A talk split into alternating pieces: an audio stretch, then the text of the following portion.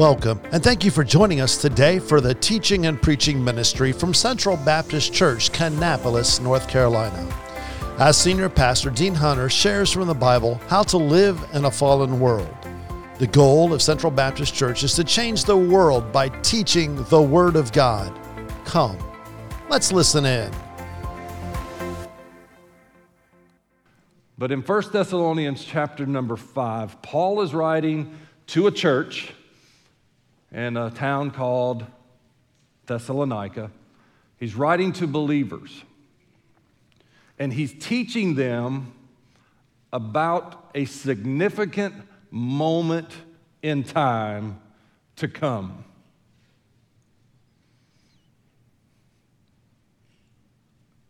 The moment in time to come is the day of the Lord. Now, we're going to read this text and hear what Paul has to say through the inspiration of God. But I think it's worth acknowledging before I even read this. And I don't say this to get an amen or a, a pat on the back. I'm all right if you pat or if you amen. But, church, in the year 2023, this word has not changed from when it was written. And it's either the Word of God or it's not the Word of God. And we either by faith believe it and act on it, or we throw it away. It is not a spare tire to be used when we need it. It is not, sorry for those 35 and under. It is not an atlas or map to get out when you're lost. It is our instruction manual, our instruction in righteousness. It is a lamp before my feet and a light unto my path continuously. It is not to be holstered, some of you, that's something else. It's to be out front and center and leading us. Now, with that said, there's a, a lot of events, a lot of things on the calendar of God that we need to be aware of. But there's an event that's coming. Just as Jesus came, when no one believed it, seemingly, no one expected it.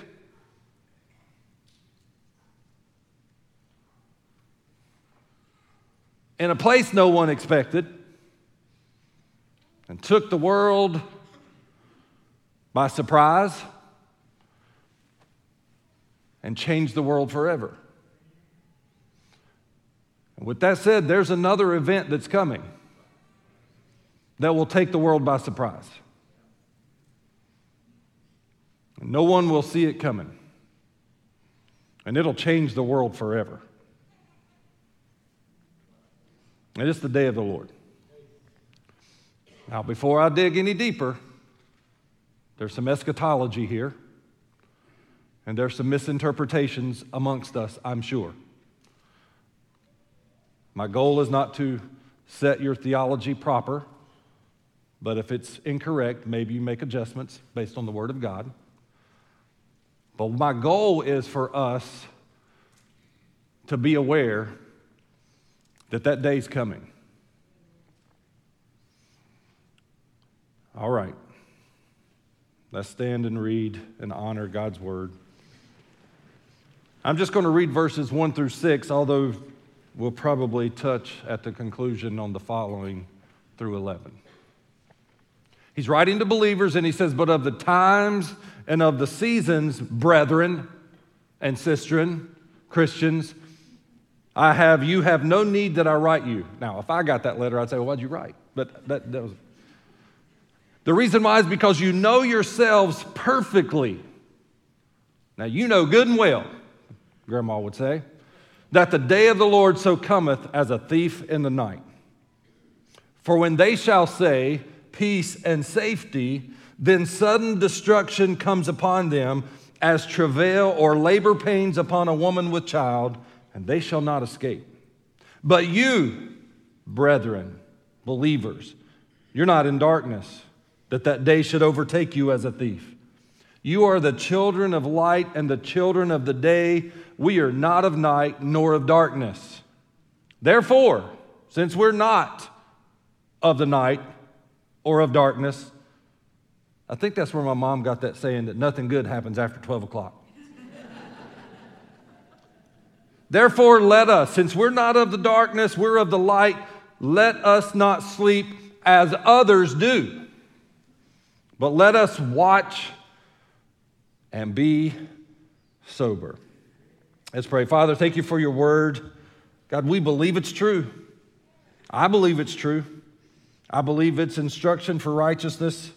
It's good for our doctrine. It's good for reproof and correction. And God, I pray that we wouldn't hear it as my word or as just someone's word, but hear it today as your word. We ask this in Jesus' name. Amen. Thank you. You may be seated. My title, because God changed it, is Expectant Living. For the last couple months, it seems like some of my sermons have ended up being helpful in the Christian walk as far as living by faith, walking by faith, trials of our faith. And not because I planned it that way or any sermon series, but it feels like this kind of fits that narrative of how we're to be living as believers. I've said it many times since I've been in the church world. We, are, we should be excited about heaven. We should be excited that this world is not our home and that there's a better day coming. That's worth saying yippee about. But until that day comes, we're stuck here, right? We're here. Now, I like to still consider myself young, but reality has overtaken. But I am still young compared to some of you old people. I used to hear old people say, Boy, I can't wait to get to heaven. Oh, oh, oh. And, and partly it was driven by their physical abilities or inabilities. Like stuff starts hurting you didn't know had the potential of hurting and they, they get diagnosis and, you know, and they're like, oh, can't wait to get to heaven, get rid of all this mess. And I would say that's unfair because some of us are young and still have life to live. Now, I would still like to say some of us are still young and have life to live. And, and quite honestly, I do feel that way still. I'm, I do have things hurting that I wish didn't hurt or didn't know could hurt. But I think that's just part of the, part of the deal. But when I look around this church and I look around places I go, I see a lot of young families with young children. People still have babies. People are still raising families. I'm still young enough, maybe, to have babies. I, I have anticipated what I will look like the day they graduate, or what I'll be riding or using. It's not a pretty sight.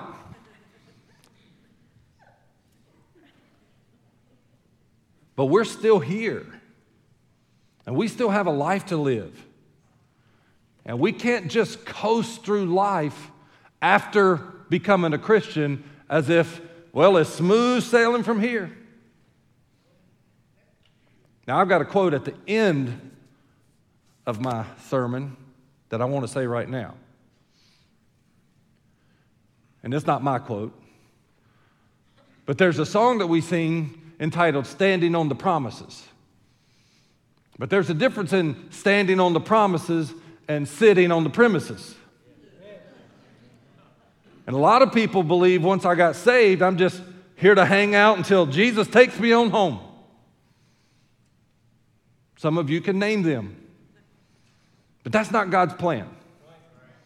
if you're still here and you've got breath in your lungs and you've got an ability to do something, which we all do because God gave us spiritual gifts and He gave us talents and abilities to work for Him to be a part of the body of Christ, there's still work to be done.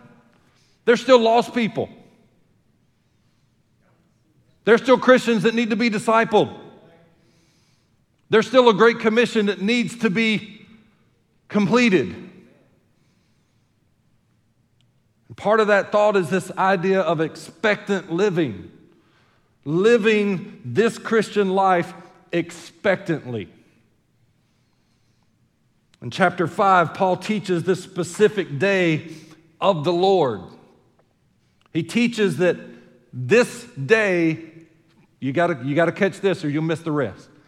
It does affect both the lost and the saved but it certainly affects the lost and the saved differently.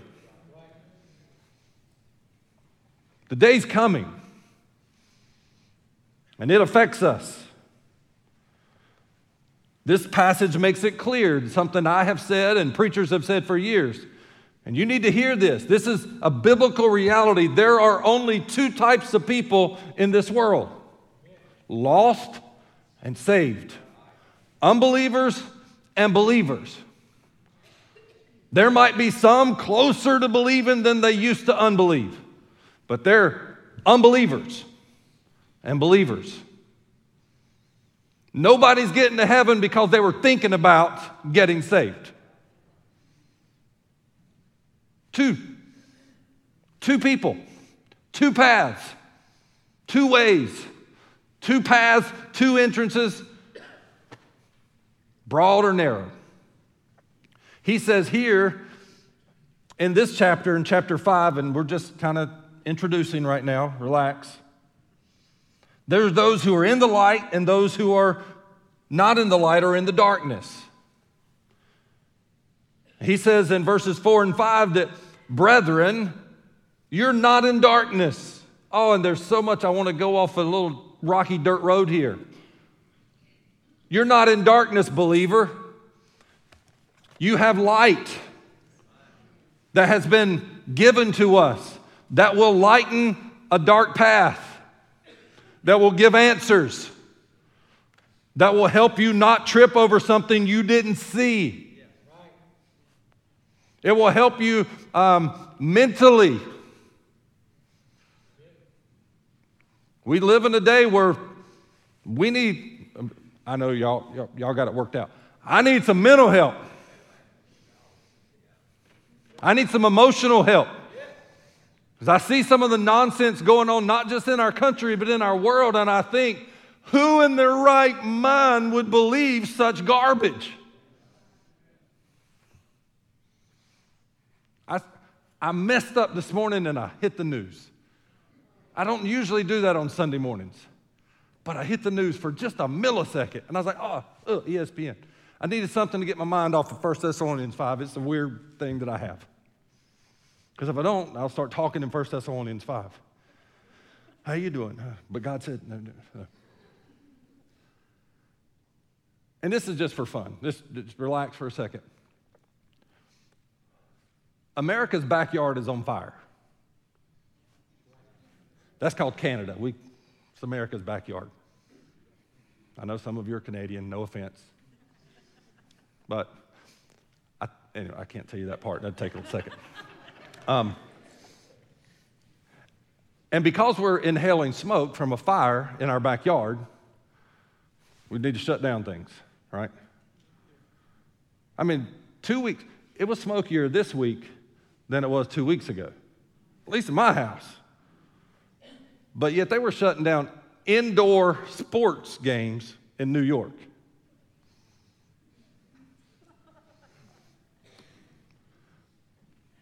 Furthermore, it was a good reminder to all of you. Um, yeah, careful, I'm thinking. It was a good reminder for many people that we need to be thinking about this global warming stuff.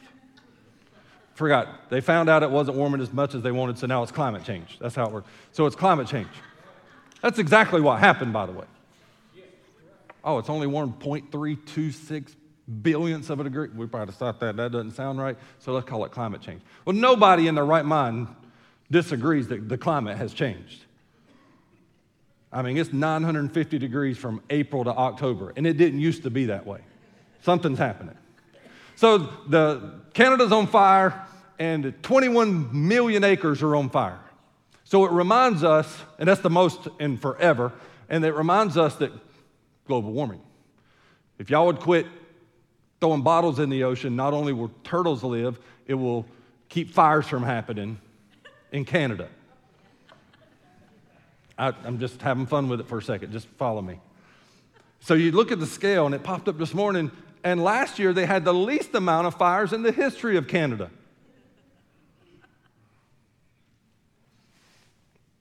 For you, it was going, uh, and then it went, now it went. What does that have to do with this? I'm not sure anything other than we're not in the dark. You say, is there a Bible verse that says people are crazy? Yeah, th- there are. Somewhere I just hadn't found it exactly there. No, what it does say, and this is where we're headed with the spiritual application, is there are people that bury their heads in the sand. There are people that they, they want to believe something. And, I, and honestly, I recycle once or twice a year. I mean, I'm somewhere, I throw a bottle in the recycle, so I'm doing my part.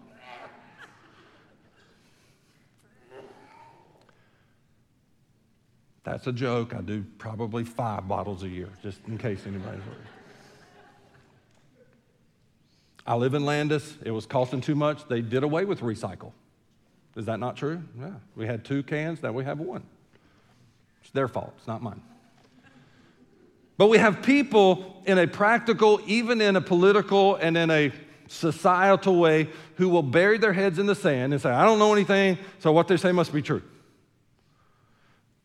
But more, unfortunately, there are people spiritually and biblically who have been given truth have been taught truth for years from preachers and pastors and moms and dads and grandparents that choose to bury their heads in the sand and say, I'm not in the light.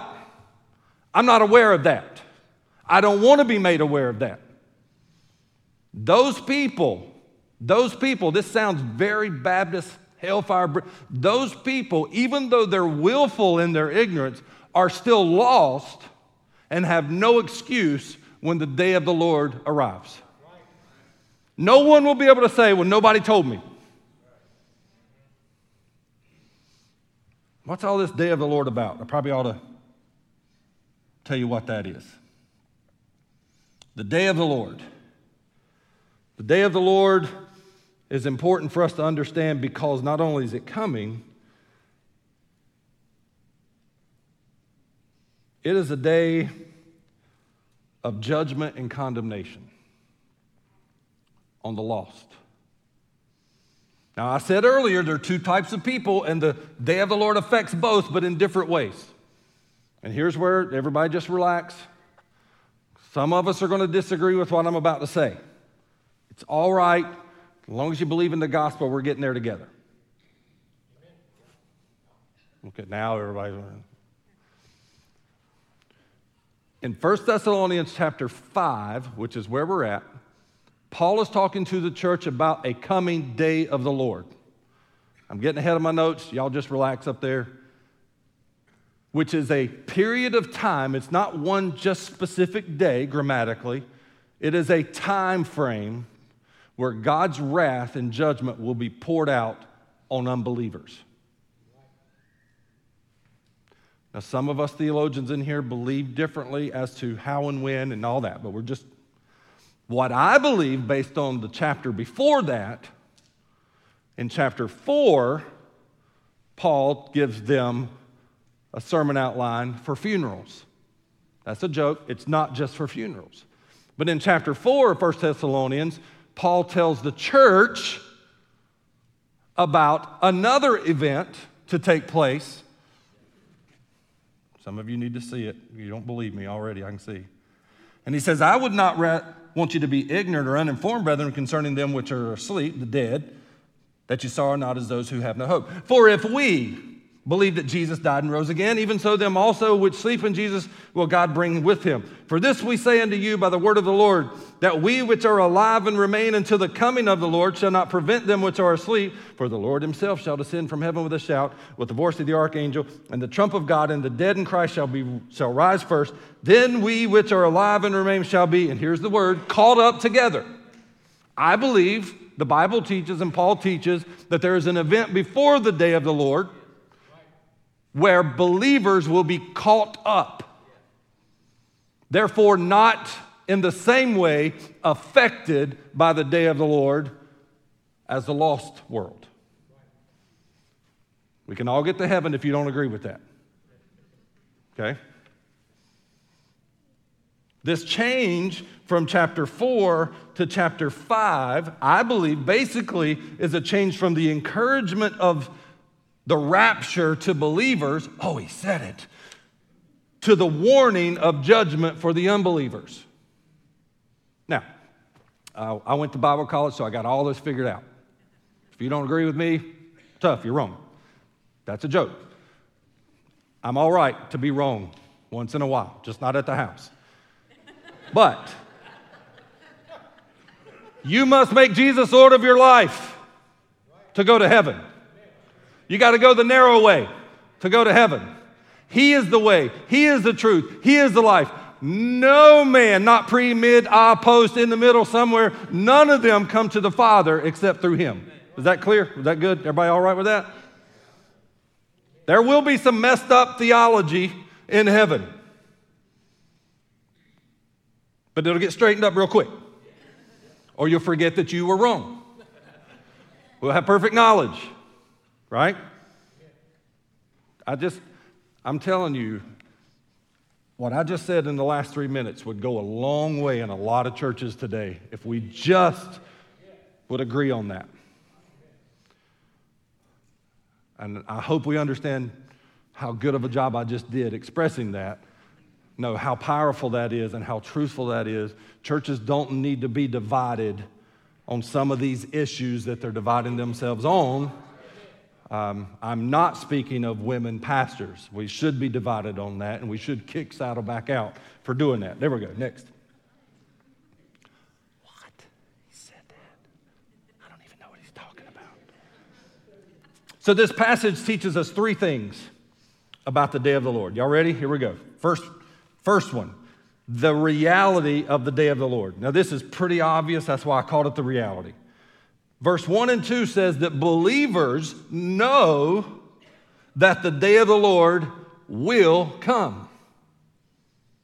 How do we know?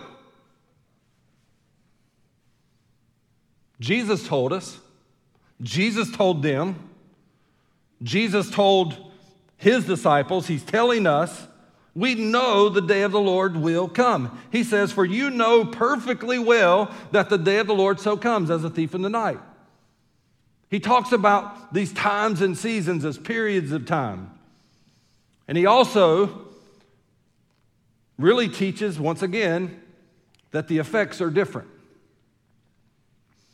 As a believer, we know the day of the Lord will come. This, what the Old Testament referred to uh, in the day of the Lord 19 times, by the way. When judgment occurred, it was known as the day of the Lord or the day of doom or the day of vengeance. There's no question as to what happens when the day takes place. In the New Testament, it's called the day of wrath, the day of visitation, the great day of God Almighty. Jesus just referred to it often as the day. So it's obvious to a believer this day is going to happen.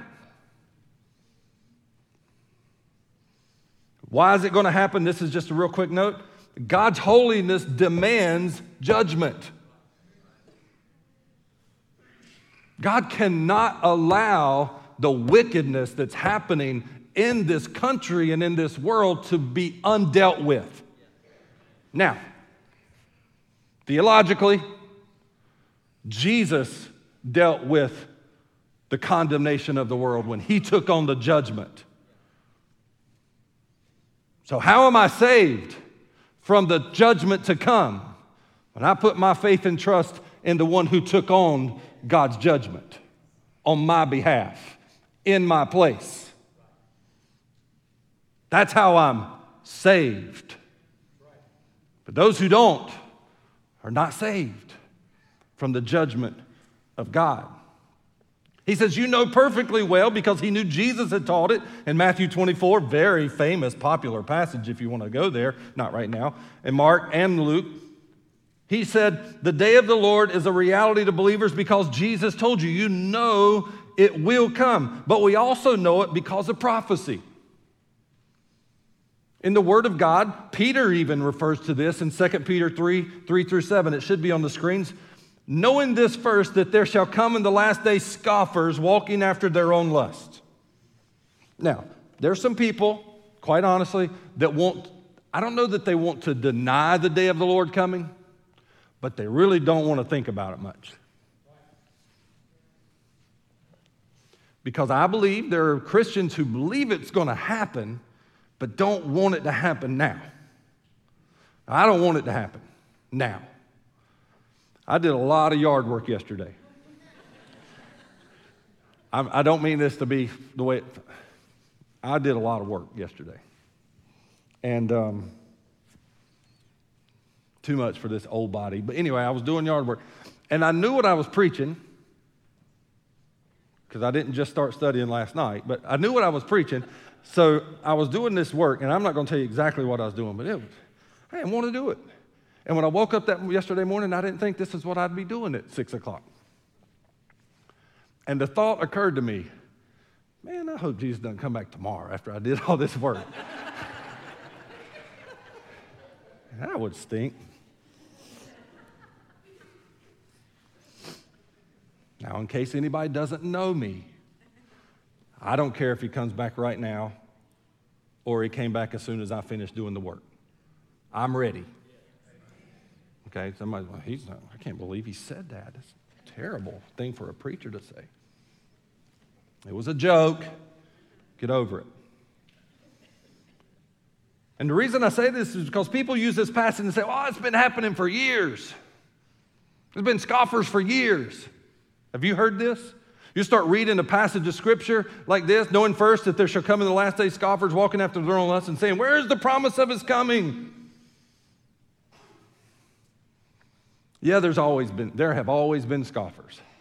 There's always been people making fun of Christians. But I don't, unless you're in the darkness, unless your head's buried in the sand, I don't think you can say with a straight face it's not happening more and more and more and more today than it's ever happened. If you're a Christian, you just got to you just got to swallow the reality that you're just going to look like an idiot to a lot of people. And they're going to have opinions. And they're not always going to be positive. We know, Paul says you know because Jesus told you because there's prophecy that it's going to happen. So we know the day of the Lord will come, and Christians, believers, even know how it will come. How do we know that? He says, For you know that it's coming as a thief in the night. You know very well. How do they know? Because when Jesus told them, not only in Matthew 26 but, or 24, but in other passages, he told them how it would happen. And in Matthew 24, I don't need to read this whole passage, but I want to make sure you know it's there. Jesus himself said, But of the day and the hour knoweth no man not the angels, but my Father in heaven. But as the days of Noah were, so shall also coming, coming, be coming the Son of Man. For as in the days that were before the flood, they were eating, drinking, marrying, giving in marriage until that day that Noah entered the ark, and knew not until the flood came and took them all away, so also, also shall the coming of the Son of Man be? Then two shall be in the field, one taken, one left. I was going to skip this part, but I think it's necessary. Two women grinding at the mill, one shall be taken, the other left. Watch therefore, for you know not what hour your Lord does come. But know this that if the good man of the house had known in what watch the thief would come, how's he coming? Like a thief. He would have watched, would have not suffered his house to be broken up. Therefore, be also ready, for in such an hour as you think not the Son of Man cometh, this is not the rapture of the church. This is the day of the Lord, the second coming.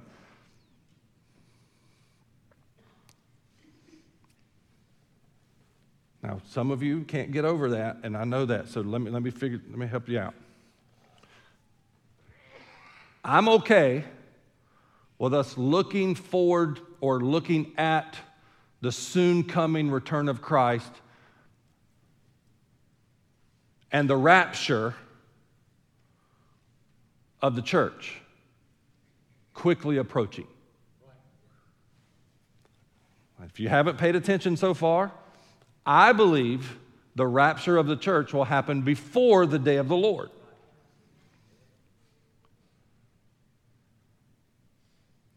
I'm all right with us highly anticipating the rapture based on information given about the day of the Lord and its imminency. Because if the day of the Lord is quickly approaching. Y'all following me? Then what happens before that is even quickerly approaching.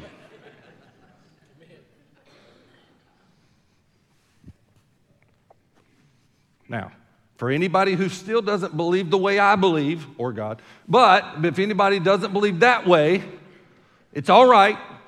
We're fine. Both are going to happen and they're quickly approaching.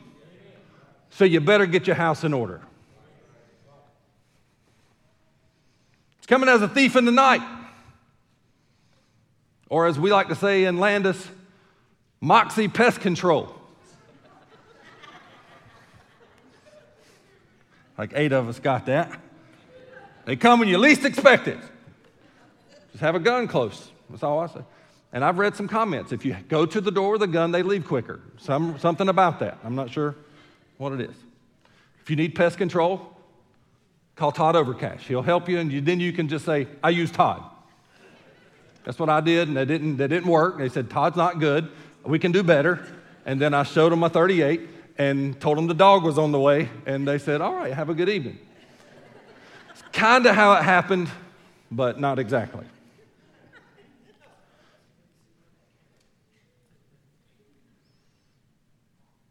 The day of the Lord is coming and it's coming unexpected. The day will happen and it will happen suddenly and it will happen surprisingly. Which is kind of hard to understand and navigate when you've got so much passage of scripture telling you it's coming. I've, i used to, I used to think as a child. When I was a child, I spoke as a child. I thought of a child. Then I put away childish things. And I remember, maybe even in college, trying to wrap my mind around all this and how, how could, you know, how could nobody know? Right? Because Jesus said, I don't know, only my Father in heaven knows, right? Pretty powerful when Jesus says it. But there was a, there was a day, and some of you are prime, when there were a lot of books and a lot of messages preached on when Jesus was coming back. One of the most infamous was 88 Reasons Why Jesus Will Come Back in 1988. Now, the joke part of that is not joke, it's a real book, but the joke is now you can find it at bookstores for 88 cents, right? that was a real book written, and many others wrote books, you know, trying to. And I used to think in my little pea brain, childish mind, what if somebody guessed it? Like, what if somebody just like, October 10th, 1994? Ah. And in my mind, I thought, God had to go to his whiteboard and say, nope, they guessed it. Let me go to another one. now, what a terrible picture of God that was. But I used to, I was like, how? Like, God said, nope, not, not doing that one. Then I started thinking, you know, there's 24 hours in a day, there's 60 minutes, in and like, they can't know that, which is a better probability that God would outguess man. Y'all follow? That was supposed to be a little bit spiritually comical. But then the reality hits that Scripture teaches it's more of the, the mindset, it's more of the activity. It's people just aren't going to be expecting it. We know it's going to happen, but it's just not going to be expected when it does happen. Then he gives the example of a, a it's crazy we have to say it this way a lady who is pregnant. I'm going to make sure I clarify that every time from now till Jesus comes that ladies get pregnant. He gives the example of a lady, a female, who is pregnant. And he talks about the birth pains. Never experienced it, don't want to. Thank God I don't. But I've heard and seen they're not pleasant. And think about it, and, and this really puts it in perspective and changes the childlike understanding. And I, I, y'all have to understand, it's tough in 2023 to do this. But when a lady is great with child, she knows it. now, I have heard stories. We don't want to talk about that. They got to lay down the Cheetos. But anyway, so a woman usually knows she's got a baby living inside her body. And because of modern technology and medicine, we have a roundabout figure as to when the baby should hatch, right? So, no one's surprised that she had the baby. But no one's really ever expecting it when it happens. Now, I know somebody, well, I had mine scheduled. I, we're, we're talking about before those days.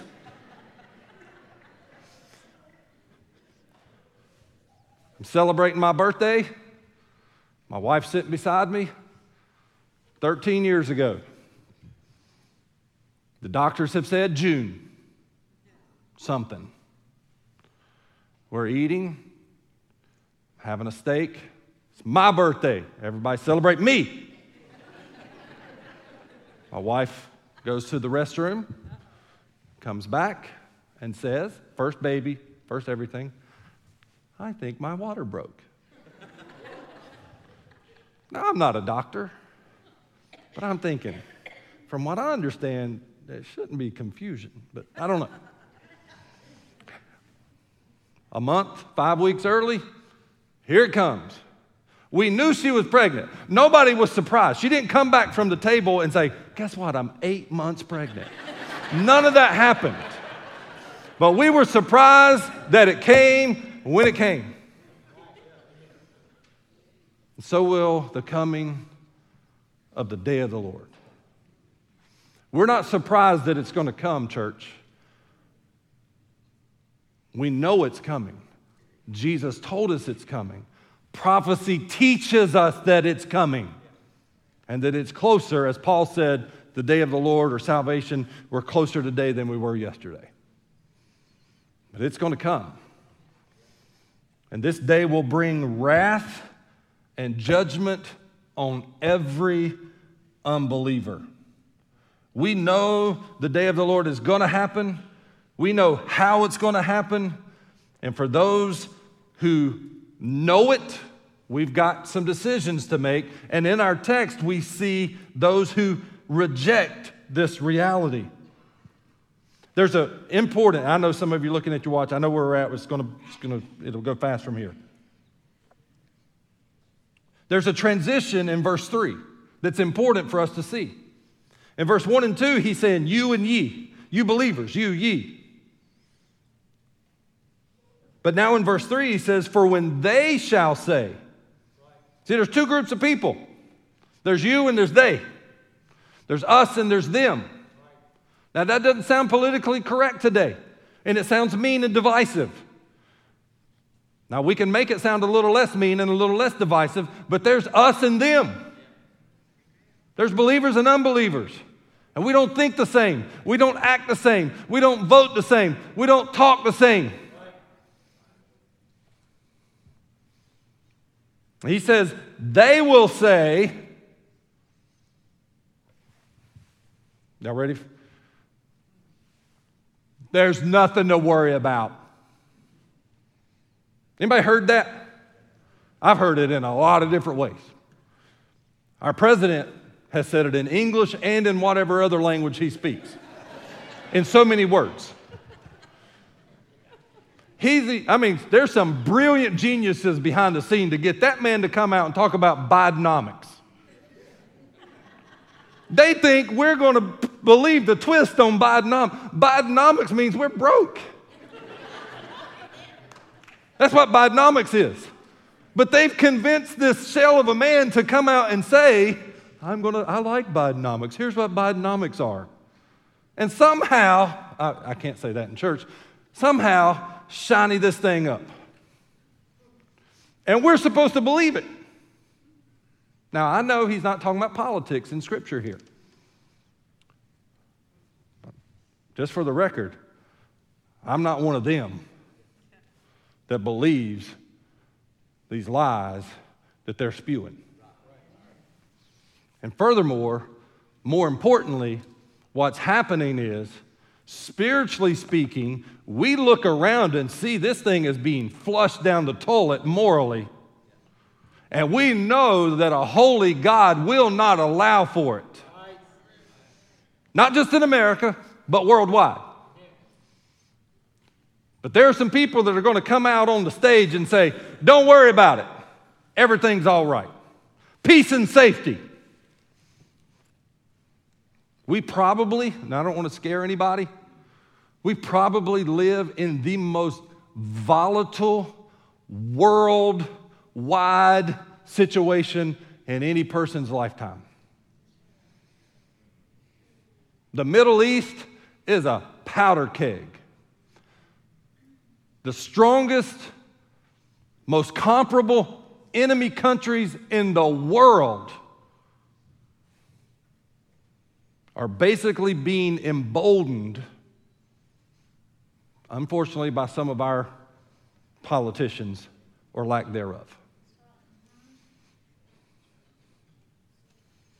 You say, well, I ain't got nothing to do with Scripture. I just got everything to do with Scripture and the end of the world and the day of the Lord. Now, any believer that knows the Word of God and wants to reject that, then you keep buying peace and safety. You keep buying the world's, the lost idea that, hey, there's nothing, there's nothing to worry about. Now, I know some of, I know, I know my audience. And we're like, I wish you wouldn't talk about that stuff. It has nothing to do with that. Well, it does have everything to do with prophecy. But it also has everything to do with what the enemy wants us to believe. And see, there's no greater peace and safety message than that day of the Lord mess is just a fairy tale. If you, if, if you really believe in that, you're living in fear. You're, no. No, but the Bible teaches the day of the Lord is coming. The Bible teaches that every unbeliever will be judged and condemned, and the wrath of God will fall on the unbelieving world. But if you don't believe that, live how you want to live. Do what you want to do. There's no judgment, there's no condemnation. Jesus said, hey, the world's condemned already.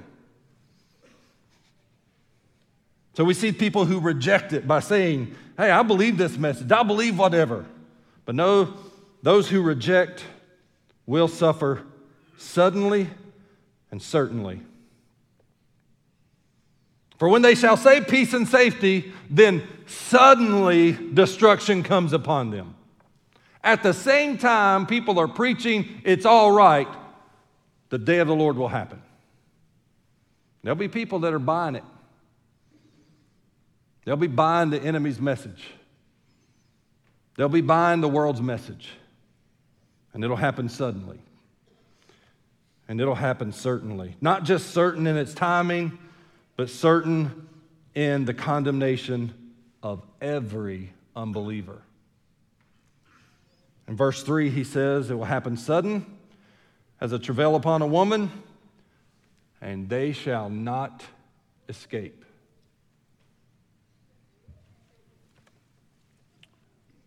It's not a picture of something joyous.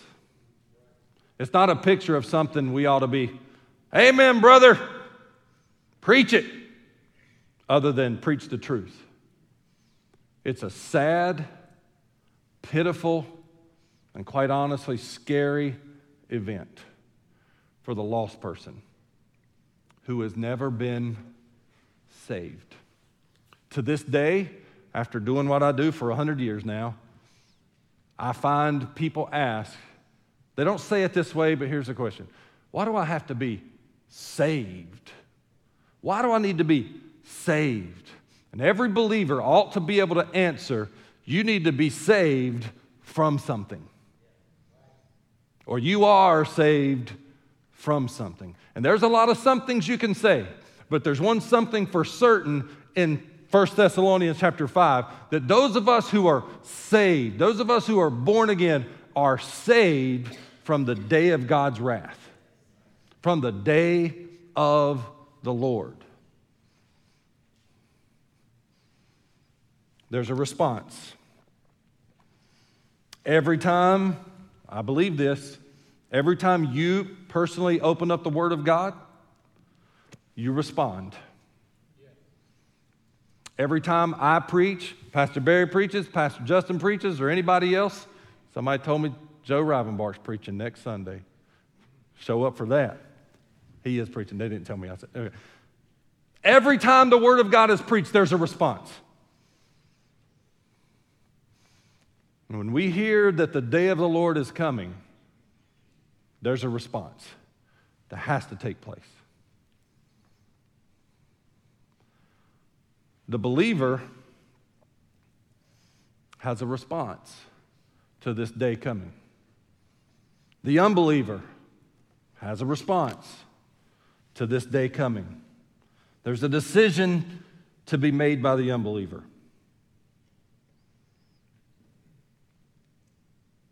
Do we believe this is true? Do we believe the day of the Lord is coming? Does a lost person sitting in this room today really believe this? That God's holiness demands judgment? And that if you're here and you're not born again, you're not saved, that this affects you?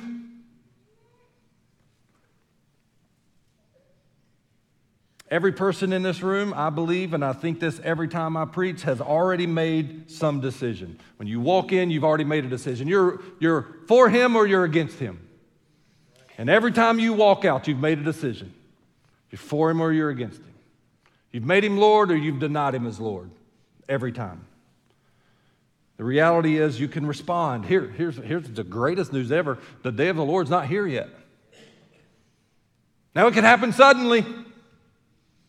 I know, I know, I know. I hear, I feel the thoughts back. Yeah, but the rapture hadn't happened yet. What if it has? No, that was a joke. That was a joke. Don't say. No, no. But it's happening. It's going to happen quick when you're not expecting it. And then we get into, oh, I love the Left Behind series. What a great wealth of information. Burn them as far as I'm concerned. Whoa, whoa, whoa. The Left Behind, oh, don't call that out. It's old. Some of you don't know it. I believe the Left Behind series has fooled a lot of people. That's my opinion. If you like it, great. I, don't, I didn't read it.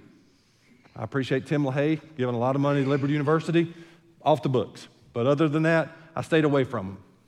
I heard too many people say too much that I didn't think was healthy. I hurt some feelings, so I'm not going to say left behind anymore. Forget that. Strike that, please, recorder. All right. Too many people betting that they're going to get saved after the rapture. I just opened up a big can of worms and I'm going to close it real quick. I think there's a whole lot less getting saved than people think when it's too late. Today is the day of salvation, Paul said. You got a decision to make. And then the believer, there's a duty for us. It's because we're not hanging out, waiting on Him to come. Oh, it's good down here. I love church. Let's just go to church all the time. As great as that sounds and phony to some, it's also not practical and it's not biblical. Peter, James, and John had the most spiritual um, event ever happen in their life. They go with Jesus on the top of the Mount, Mount of Transfiguration. Jesus is transfigured, and they're all gasping. And they say together, Hey, we've developed a little committee here, and we believe we should build a church and hang out. Right? This was so good, let's just hang out here. And Jesus like, No, that's not how it works. And that's not how it works in the Christian life either. It's not how it works in the church life either. We're not to be holed up in some Christian bubble. We're to be in the world, but not of the world. We still have jobs to do, we still have roles to play in light of the day of the Lord. Moms and dads, you got a job to do in light of the day of the Lord. It's getting it's winding down. I need somebody to say you're still awake. Moms and dads, we've got jobs to do knowing that the day of the Lord is coming. The day of the Lord will affect your children if they're lost. The day of the Lord will affect your grandchildren if they're lost. We got to be Noahs and get our house in order and get them ready. Church, there's still a job to do in light of the day of the Lord. We've still got to be preaching the truth, the gospel message to a lost and dying world that will be affected by the day of the Lord. The Great Commission is still our mission because the day of the Lord. If there was no day of the Lord, let's just hang out. That's not what we're here to do. There's a duty. Jesus said to, in light of the day of the Lord, here was the, here was the phrase watch and pray. Remember, Jesus said, watch and pray? I'm almost done. Everybody relax. Watch and pray. Back in the day when I used to sing in a star studded quartet traveling the country, we were at an old church still there to this day, Friendship Baptist Church. We were the music program for the church. And um, it's not saying a lot about the church, but anyway. And um, we were putting on this concert, singing. And church opened up in prayer. Now, this is a small church, ran by a small family. They were good people. But anyway, so everybody knew everybody. And it was one of those real awkward, like, just, you know what was going to happen. Some grandma will stand up and say, Preacher, I think we ought to sing just as I am. Well, good, let's sing it. She said it, let's do it. Or, shall we gather at the river? It doesn't matter. That's how it works. So we're praying, somebody's praying before, and, and we're about to sing, and I notice I got a big, like, clump of mud on my shoe. I'm like, that's not good. I'd probably hinder someone's decision to follow Christ today. so I could balance better then. I reach down. I'm like, ah, I do my whole thing. After it's over, we're about to start singing. And Miss Etta, her name was Etta, Etta Coffee stood up and said, Preacher, I got something to say. The Bible says to watch and pray. And while y'all were praying, I was watching. And Dean was up there wiping mud off his shoe. Anybody else want to testify? What in the world? That happened as much as I'm standing here, and that woman probably, I don't know. No, Jesus said, Watch and pray that you enter not into temptation. There's still a duty for believers to be prepared. If I had 20 more minutes, I'd go on, but verses 8 through 11 tells us to prepare ourselves. We're in a war. He talks about protecting our heart and protecting our mind. Here's the deal we got a job to do, Christians. But what he also throws in, I believe, is are you ready? Are you prepared? I think Warren Wiersbe said we're to um, something clean up and dress up and show up or something like that. Now we're to put on a different type of armor than what he says in Ephesians 6, but he talks about the, the helmet uh, covering the mind, the helmet of salvation, and the breastplate of faith and love, which I believe means this believer, professing believer, in light of the day of the Lord, do you know? Do you know that you're ready? Do you have the faith that protects your heart, yourself, your being, knowing I'm ready? Would you stand with me as we pray? Father, thank you for your word. I pray that we don't receive it just as a sermon, but we receive it as your word. God, we know your holiness demands judgment. Your holiness demands that the unbelieving world suffers the punishment of ultimate, final judgment and condemnation. And I pray right now if there's a person in this room who's lost, they've never made you Lord of their life, that your Holy Spirit would convict them and they would see themselves that way see themselves in need of salvation. And I pray for every believer, at every professing believer, that they are certain, they know their faith is certain, their salvation is certain, and they're confident knowing that we can stand in these last days. Knowing, as your word teaches, that the intensity will increase and increase and make it more and more difficult to, to be who we are. And I pray as a church, as a church family, as individual families, that we'd be about your business. You would take it on as a personal duty of every parent to make sure their children know the truth. God, help us as a church to double down on the Great Commission in light of the reality that the world needs the answer to this day that's to come. As we sing, maybe you'll be praying in your seats. If you want to come to an altar, you can. Are you sure? Are you positive? Do you know? Do you have confidence? God wants you to know and be certain. And maybe you're here today and you've never made Jesus Lord of your life. Maybe in the quietness and humility of your heart, you would acknowledge His word is truth, that you're a sinner. And because of that, you're born condemned. Not because I said it, but because Jesus said the world is condemned already. But you would believe by faith that Jesus took on the wrath and the condemnation of God by paying the price for our sins on the cross. And maybe today would be the day you make him Lord of your life and be what the Bible calls saved. Saved from the wrath to come, saved from the day of the Lord. And maybe today would be the day you make him Lord and confess him as your Savior. You can do that in prayer.